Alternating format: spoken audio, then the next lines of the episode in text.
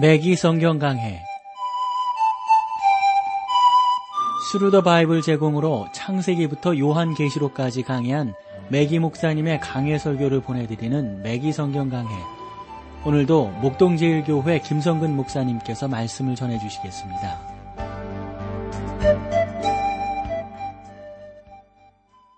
애청자 여러분 안녕하셨습니까? 매기 성경 강해 자, 오늘도 여러분들을 주의 말씀으로 만나 뵙게 되어서 감사합니다. 4장 13절 말씀부터 보도록 하겠습니다. 요한일서 4장 13절. 그의 성령을 우리에게 주심으로 우리가 그 안에 거하고 그가 우리 안에 거하시는 줄을 아느니라. 이것은 우리 안에서 역사하시는 성령님을 통하여 가능하다는 사실인데 그것은 인간적인 사랑이 아닌 것을 여러분들이 아마 아실 겁니다. 여러분과 저는 이것을 이룰 수 없습니다. 갈라디아서 5장 22절 23절에 보면 오직 성령의 열매는 사랑과 실학과 화평과 오래 참음과 자비와 양선과 충성과 온유와 절진이 이 같은 것을 금지할 법이 없느니라. 그렇죠, 여러분. 사랑이 맨 먼저 나옵니다. 많은 사람들은 사랑이 열매이고 다른 것은 사랑으로부터 나오는 가지라고 생각을 합니다. 여러분이 고린도전서 13장을 읽어본다면 기쁨도 평안도 사랑으로부터 나온다는 결론을 얻게 될 것입니다. 아이언 사이드 박사는 요한 서신에 관한 그의 글에서 중국 본토를 다스리고 있던 장개석에 관한 일화를 소개하고 있습니다.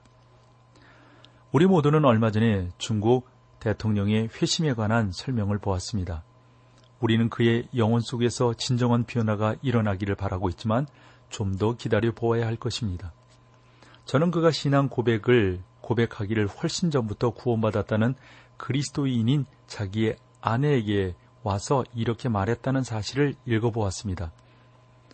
나는 이 그리스도인을 진정으로 이해할 수 없다. 그들이 여기에서 그토록 지독한 대접을 받고 빼앗기고 매맞으며 죽음을 당하면서도 한 번도 보복을 하는 것을 보지 못했다. 그들은 중국을 위하여 그리고 우리 국민을 위하여 기회 있을 때마다 기꺼이 도와주었다. 나는 정말 그들을 이해할 수 없다라고 장계석 주석이 그렇게 자기 아내에게 고백을 했다는 것이죠. 그럴 때 그 아내는 이렇게 말을 했습니다. 글쎄요. 보다시피 이것이 바로 기독교의 핵심입니다. 그들이 그렇게 할 수 있는 것은 예수 그리스도 때문입니다. 라고 말을 전해 주었다는 것이죠. 그러므로 여러분, 우리가 이러한 말씀들을 보면서 예수 그리스도를 믿는 성도들의 이러한 생활 속에 나타나는 사랑을 보여야 이방인들이 변화가 되어진다. 이런 사랑을 보여야 할 이방인들이 정말 우리 가운데 너무도 많다고 하는 사실을 알게 됩니다. 이것은 오늘날 참으로 소홀히 뒤고 있는 교훈 중의 하나라고 봅니다. 여러분이 이러한 가르침을 교회 또는 다른 곳에서 가르침을 받고 여러분들의 삶의 현장 속에서 그렇게 증거하며 살아가야만 합니다. 어떠세요? 여러분 그러신가요? 이것이 가장 중요하고 기본적인 교훈이라고 할 수가 있습니다. 가정 안에 하나님의 사랑이 있을 때 아내의 위치, 즉 남편에게 순종해야 하는가 또는 남편이 집안의 머리가 되어야 하는가 이런 어떤 고민들, 범민들은 전혀 생기지 않게 된다 하는 것입니다. 진정으로 하나님의 그 큰 은혜 가운데 있을 때 여러분 누가 머리고 누가 뭐 머리가 아닌가 이런 고민 이런 범민들은 하지 않게 된다 하는 것이죠. 그리스도인들의 이러한 생활 속에 나타나는 사랑을 우리가 볼 때 참 이방인들 가운데 온전치 못한 그런 사람들이 꽤 있는데 이러한 사람들에게 예수 그리스도의 사랑이 어떠한가를 우리가 보여주어야 될 의무와 책임이 있는 것입니다. 이것이 가장 중요하고 기본적인 교훈이라고 할 수가 있습니다. 바울은 에베소서 5장 25절에서 이렇게 말을 했죠. 남편들아 아내 사랑하기를 그리스도께서 교회를 사랑하시고 위하여 자기 자신을 주심과 같이 하라. 남편이 아내를 사랑한다면 또한 남편이 아내를 위하여 목숨을 바치고 아내가 온 마음을 다하여 남편을 사랑한다고 말할 수 있다면 여러분에게 어떠한 규칙이 필요 없을 거다라고 생각을 합니다. 저는 어떤 개척자 여인을 기념하여 세운 동상을 보았습니다. 그녀는 아주 아름다운 얼굴에 모자를 쓰고 있었죠. 그리고 그녀의 주변에는 다섯 명의 어린아이들이 어, 당신들이 입고 있던 긴 스커트, 그 여인이 입고 있던 긴 스커트 자락을 받치고 있었습니다. 그녀는 총을 들고 있었으며 그녀의 앞에는 남편이 있었습니다. 남편은 앞에서 다른 사람을 겨냥하고 있었고 아내는 뒤에서 총을 들고 있었습니다. 그는 아내를 보호하고 있었기 때문에 나는 그 여인에게 성에 관한 강의가 전혀 필요 없으리라고 생각을 했습니다. 그 여자에게 다섯 명의 자녀가 있었다면 성에 관하여 말할 것이 무엇이 있을까라고 생각을 했습니다. 나는 그녀에게 어떻게 남편을 지킬 것인가 가르쳐 줄 필요가 없다고 생각했습니다. 그녀는 남편을 지키고 있었고 그 지킴에 있어서 아무런 문제가 없었습니다. 그들은 서로 사랑했으며 굳게 맺어져 있었습니다. 그러므로 여러분 이 얼마나 놀라운 사랑입니까? 하나님의 자녀가 자기 주변에 있는 다른 사람들에게 하나님의 사랑을 나타낼 수만 있다면 여러분 이것만큼 좋은 것이 어디 있겠어요? 그의 성령을 우리에게 주심으로 우리가 그 안에 거하고 그가 우리 안에 거하시는 줄을 아느니라.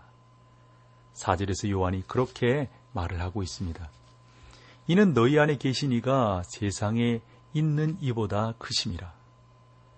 여러분 안에 하나님의 영이 계시고 하나님의 영은 여러분의 아, 그 성령 안에서 이런 사랑을 나타내 주도록 권고하시고 용기를 북돋아 주신다고 하는 사실을 알게 됩니다. 여러분과 저는 그러한 사랑을 나타낼 수 없습니다. 내가 가지고 있는 자연적인 성향을 성향을 누릴 때가 되면 그 가운데서 우리가 큰 은혜를 얻게 되는 것이죠. 그러나 하나님의 영으로 충만해진다면 이러한 사랑을 세상에 나타낼 수 있을 것입니다. 14절로 가보실까요?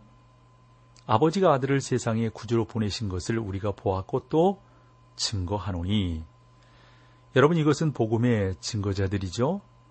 이것을 이것은 우리가 전파해야 할 메시지입니다. 이것은 우리 사랑의 목적이 되는 것이죠. 저는 다시 반복해서 말해야 되겠어요. 기독교의 사랑은 감상적이거나 감정적인 것이 아닙니다. 또 성적이고 사교적인 사람도 아닙니다. 그것은 교회의 잔치에서 나타나는 사람이 아닙니다. 그것은 우리가 잃어버린 죄인들을 그리스도 앞으로 인도할 때 나타내는 사랑입니다. 그것이 우리의 사랑을 나타내는 아주 중요한 방법이 되는 것이죠. 이러한 종류의 사랑은 이해하기가 어렵죠. 덜어는 덜어는. 그래서 뭐 이스라엘이라든가 아프리카, 레바논 그리고 터키 등 여러 곳에서 선교사들과 함께 이렇게 식사를 해본 적이 있는데 그는 프랑스와 이태리 그리고 멕시코, 베네수엘라 이런 데서 선교사들과 또 이렇게 또 지내다가 왔던 그러한 사람들입니다. 저는 이 선교사들에 대해서 느낀 것은 그들이 사람을 사랑한다는 사실이며 특히 사랑하기 매우 어려운 사람들을 사랑하고 있다는 사실을 깨닫게 되었습니다. 그러나 선교사들에게는 그 사람들을 사랑하는 마음이 있었으며 그것을 알았을 때 놀라웠습니다. 그들이 무슨 일을 하고 있습니까? 그들은 이 사람들에게 복음을 전하고 있으며 이것이 하나님께서 그들에게 명령하신 바 된다는 사실이죠. 그들이 처음 그곳에 갔을 때 그 사람들을 사랑하지 않았을지도 모릅니다. 그러나 그 사람들을 섬긴 후에는 그들을 사랑하게 될 것입니다. 그렇지 않다면 여러분은 하나님의 자녀가 될 수 없는 것이죠.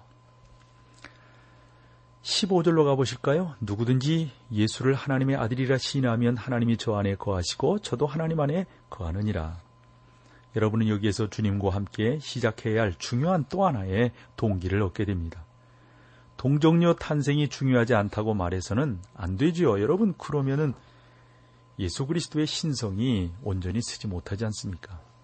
복음은 이러한 것입니다. 고린도전서 15장 3절로 4절에 보면 내가 받은 것을 먼저 너희에게 전하였느니 이는 성경대로 그리스도께서 우리 죄를 위하여 죽으시고 장사 지낸 바 되었다가 성경대로 사흘 만에 다시 살아나사.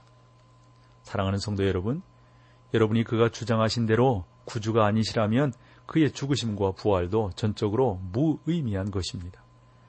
사실상 주님이 미시아가 아니시라면 죽은 자 가운데서 살아나지도 못하셨을 겁니다.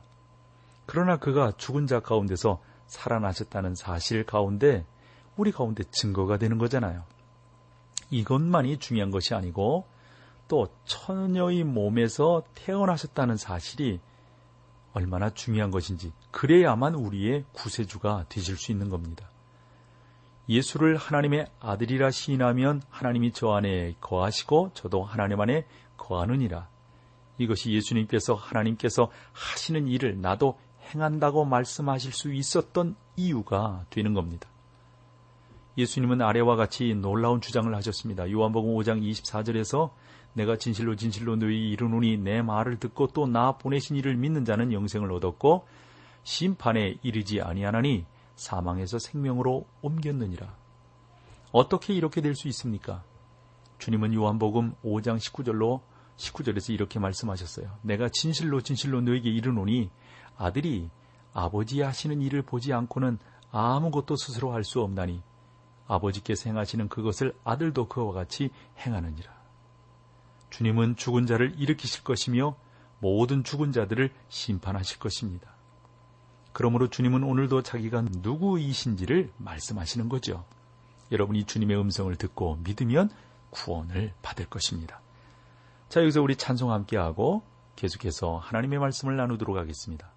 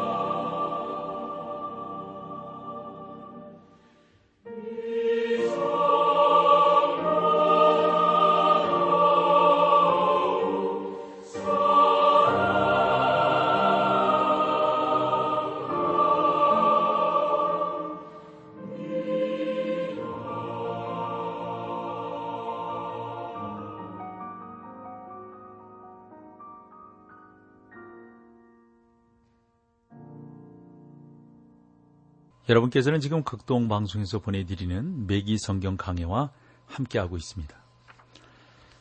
자, 4장 16절 말씀으로 가볼까요? 하나님이 우리를 사랑하시는 사랑을 우리가 알고 믿었노니 하나님은 사랑이시라 사랑 안에 거하는 자는 하나님 안에 거하고 하나님도 그 안에 거하시느니라. 이러한 사실은 상호 관련되어져 있습니다. 여러분이 이 땅 위에 있는 형제들을 미워하면서 하나님을 사랑한다고 또 하나님의 자녀라고 말할 수 그건 뭐 가당치 않은 것이죠. 이것은 하나님의 사랑이시라는 정의가 두 번째로 나오는 대목입니다. 4장 어느 곳에서 나오든지 쉽게 기억하는 방법은 4 곱하기 2는 8, 그러니까 8절에 처음으로 나오고 그 다음에 8 곱하기 2는 16, 16절에 두 번째로 나온다는 사실을 여러분들이 기억하시면 돼요. 그러니까 4장에 처음 나오고 4장 8절 그리고 4장 16절에 나온다는 것. 매기 목사님이 상당히 자상하시네요. 이런 내용들까지 쭉 적어 놓으신 걸 보면 요한일서 4장 8절 16절 하나님은 사랑이시라는 정의가 나오는 것 여러분이 꼭 기억하시기를 바랍니다. 16절 한번 더 볼게요. 하나님이 우리를 사랑하시는 사랑을 우리가 알고 믿었노니 하나님은 사랑이시라. 사랑 안에 거하는 자는 하나님 안에 거하고 하나님도 그 안에 거하시느니라. 퀴즈 하나 해볼까요? 이 요한일서에서 하나님은 사랑이시라고 하는 그 대목이 세 번 나오는데 어디죠? 4장, 그 다음에 8절, 16절 이렇게 아, 세번 어, 나온다고 하는 것 여러분들이 아, 좀 기억을 하시면 좋을 것 같아요. 17절로 가보실까요? 이로써 사랑이 우리 안에 온전히 이룬 것은 우리로 심판 날에 담대함을 가지게 하려 함이니 주의 어떠하신 것 같이 우리도 세상에서 그러하니라. 우리의 사랑이 온전히 이루어질 것입니다. 우리로 심판 날에 담대함을 가지게 하려 함이니 여러분과 제가 하나님을 사랑한다면 그리고 주 예수님을 사랑하며 믿음 안에 있는 형제와 자매들을 사랑한다면 담대함을 얻고 심판을 두려워하지 않게 될 것입니다. 주의 어떠하신 것 같이 우리도 세상에 그러하니라. 다시 말하면 우리가 주 예수님을 닮을 것이라는 말입니다. 주님은 죽은 후부터 살아나셨으며 생명을 얻었다고 말씀하십니다. 우리에게도 그 생명이 있습니다. 주님은 우리를 위하여 하나님 우편에 앉아 계신 분입니다. 우리는 그리스도 안에 있으며 사랑하는 자 안에서 영접을 받을 것입니다. 그래서 요한은 계속해서 이렇게 말씀하고 있는 것이죠. 18절로 가보시면 사랑 안에 두려움이 없고 온전히 사랑이 두려움을 메워 쫓나니 두려움에는 형벌이 있습니다. 두려워하는 자는 사랑 안에서 온전히 이루어지지 못하는 것이죠. 인간의 마음 속에 두려움 같은 것이 얼마나 늘 존재합니까? 아, 그러나 하나님의 자녀는 장차 임할 심판을 두려워할 필요가 없습니다. 여러분을 위하여 그리스도께서 돌아가셨을 때이 모든 두려움을 한꺼번에 해결하셨기 때문입니다. 그래서 두려워하는 자는 사랑 안에서 온전히 이루지 못하느니라 이렇게 표현한 말씀의 이유가 거기에 있는 거예요. 여러분이 두려워한다면 구원을 누리지 않고 있다고 생각해도 과언이 아닙니다. 기쁨은 사랑에서 나오며 하나님과 주 예수님 그리고 여러분의 형제를 사랑한다면 두려움이 물러갈 것입니다. 19절을 보실까요? 우리가 사랑하면 그가 먼저 우리를 사랑하셨습니다. 주님은 사랑할 만한 것이 없는 우리를 사랑하셨습니다. 주님은 우리의 사랑을 받으실 만한 분이십니다. 주님은 우리의 사랑을 받으실 만한 분이라고 하는 사실을 여러분들이 좀 더 분명하게 기억을 하셔야 되겠습니다. 그 어린 양이신 주님은 우리의 모든 헌신과 사랑과 봉사를 받기에 합당하시고 찬양과 존귀를 받기에 합당하시고 우리의 모든 경배를 받기에 합당하신 분 오직 우리 주 예수 그리스도이십니다. 20절로 가보세요. 4장 20절이죠. 누구든지 하나님을 사랑하노라 하고 그 형제를 미워하면 이는 거짓말자니 보는 바 그 형제를 사랑치 아니하는 자가 보지 못하는 바 하나님을 사랑할 수 없느니라 교훈하고 있는 것을 보게 됩니다. 이것은 내 말이 아니라 요한의 말입니다. 요한은 여러분이 하나님을 사랑한다고 말하면서 형제를 미워하면 거짓말장이라고 말하고 있습니다. 보는 바 그 형제를 사랑치 아니하는 자가 보지 못하는 바 하나님을 사랑할 수 없느니라. 오늘날 근본주의적인 교회 안에서도 위선과 거짓이 많습니다. 우리가 형제를 사랑하지 않는다면 하나님도 우리를 사랑하지 아니하실 것입니다. 21절로 가보실까요? 우리가 이 계명을 주께 받았나니 하나님을 사랑하는 자 또한 그 형제를 사랑할지니라. 여러분 이거 계명이에요. 명령이라고요. 하나님께서는 여러분이 원하거나 좋아하거나 또 원치 않거나 좋아하지 않거나 상관없이 이것을 우리에게 계명으로 주셨어요. 하나님은 이렇게 말씀하시는 겁니다. 이것은 내가 너희에게 주는 은혜다. 이것은 내가 너희에게 주는 것이다. 이것을 통해서 너희가 온전함을 이루어낼 수 있다. 하나님의 은혜 가운데로 나아갈 수 있다라고 말씀하고 있습니다. 거룩하신 하나님께서 우리를 그 충만함으로 인도하시고 온전함으로 붙들어 주시고 하나님의 그 풍성한 가운데로 우리를 나아가게 해 주실 것입니다. 하나님이 이렇게 말씀하십니다. 이것은 내가 너희에게 명하는 것이다. 라고요.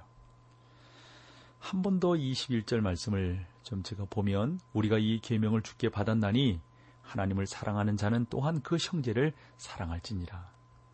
하나님께서는 여러분이 원하거나 원치 않거나 이것을 명령으로 주셨으니까 이것을 실천하면 되는 거예요. 이것은 내가 너희에게 명령한 것이다. 내가 사랑함으로 너희도 사랑해야 한다. 실천하는데 게을러서는 안 된다. 헌신하는 사람이 되어라. 성별된 사람이 되어라. 이 분명한 내용을 하나님께서 우리 가운데 명령으로 주고 계십니다. 여러분이 생활과 봉사를 통하여 나타내지 않는다면 주님께 헌신할 사람들이 아니죠. 여러분 하나님이 너무도 우리를 잘 아시고 명령해 주시는 거예요. 그 거룩하신 하나님께서 우리를 온전히 아시기 때문에 그래서 우리가 사랑함은 그가 우리를 먼저 사랑하셨으니 그러니까 우리가 사랑할 수 있는 것은요. 나의 어떤 윤리와 도덕과 나의 법칙과 경험 속에서 내가 뭐 많이 배웠기 때문에 경험했기 때문에 성결하기 때문에 누구를 사랑하는 것이 아니고 하나님께서 나를 먼저 사랑하셨기 때문에 그 사랑이 내 안에 거하는 거거든요. 그 안에 거하는 사랑이 다른 사람을 사랑할 수 있도록 만들어준다는 것이죠. 그래서 누구든지 하나님을 사랑하노라 하고 그 형제를 미워하면 이는 거짓말하는 자니 보는 바 그 형제를 사랑치 아니하는 자가 보지 못하는 바 하나님을 사랑할 수 없느니라고 교훈하고 있는 것입니다. 우리가 이 계명을 주께 받았으니 하나님을 사랑하는 자는 또한 그 형제를 사랑해야 된다. 이것이 하나님께서 우리에게 주시는 계명입니다. 이와 같은 은혜 가운데서 살아 승리하시는 우리 모두가 다 되시기를 간절히 소망합니다. 자, 오늘 여기까지 할게요. 다음 시간에 또 주의 말씀을 갖고 여러분들을 찾아뵙도록 하겠습니다. 함께 해주셔서 고맙습니다. 매기 성경 강해 지금까지 Thru the Bible 제공으로 창세기부터 요한계시록까지 강해한 매기 목사님의 강해 설교를 목동제일교회 김성근 목사님께서 전해주셨습니다. 이 시간 방송 들으시고 청취 소감을 보내주신 분께는 나침반 출판사에서 신앙서적을 보내드립니다. 청취 소감을 남겨주실 분들은 극동방송 홈페이지 매기 성경 강해로 들어오셔서 사연을 남겨주시거나 문자로 참여하실 분들은 한 통에 50원의 유료 문자 샵 1069, 샵 1069번으로 보내주시기 바랍니다. 매기 성경 강해 오늘 순서를 마칩니다.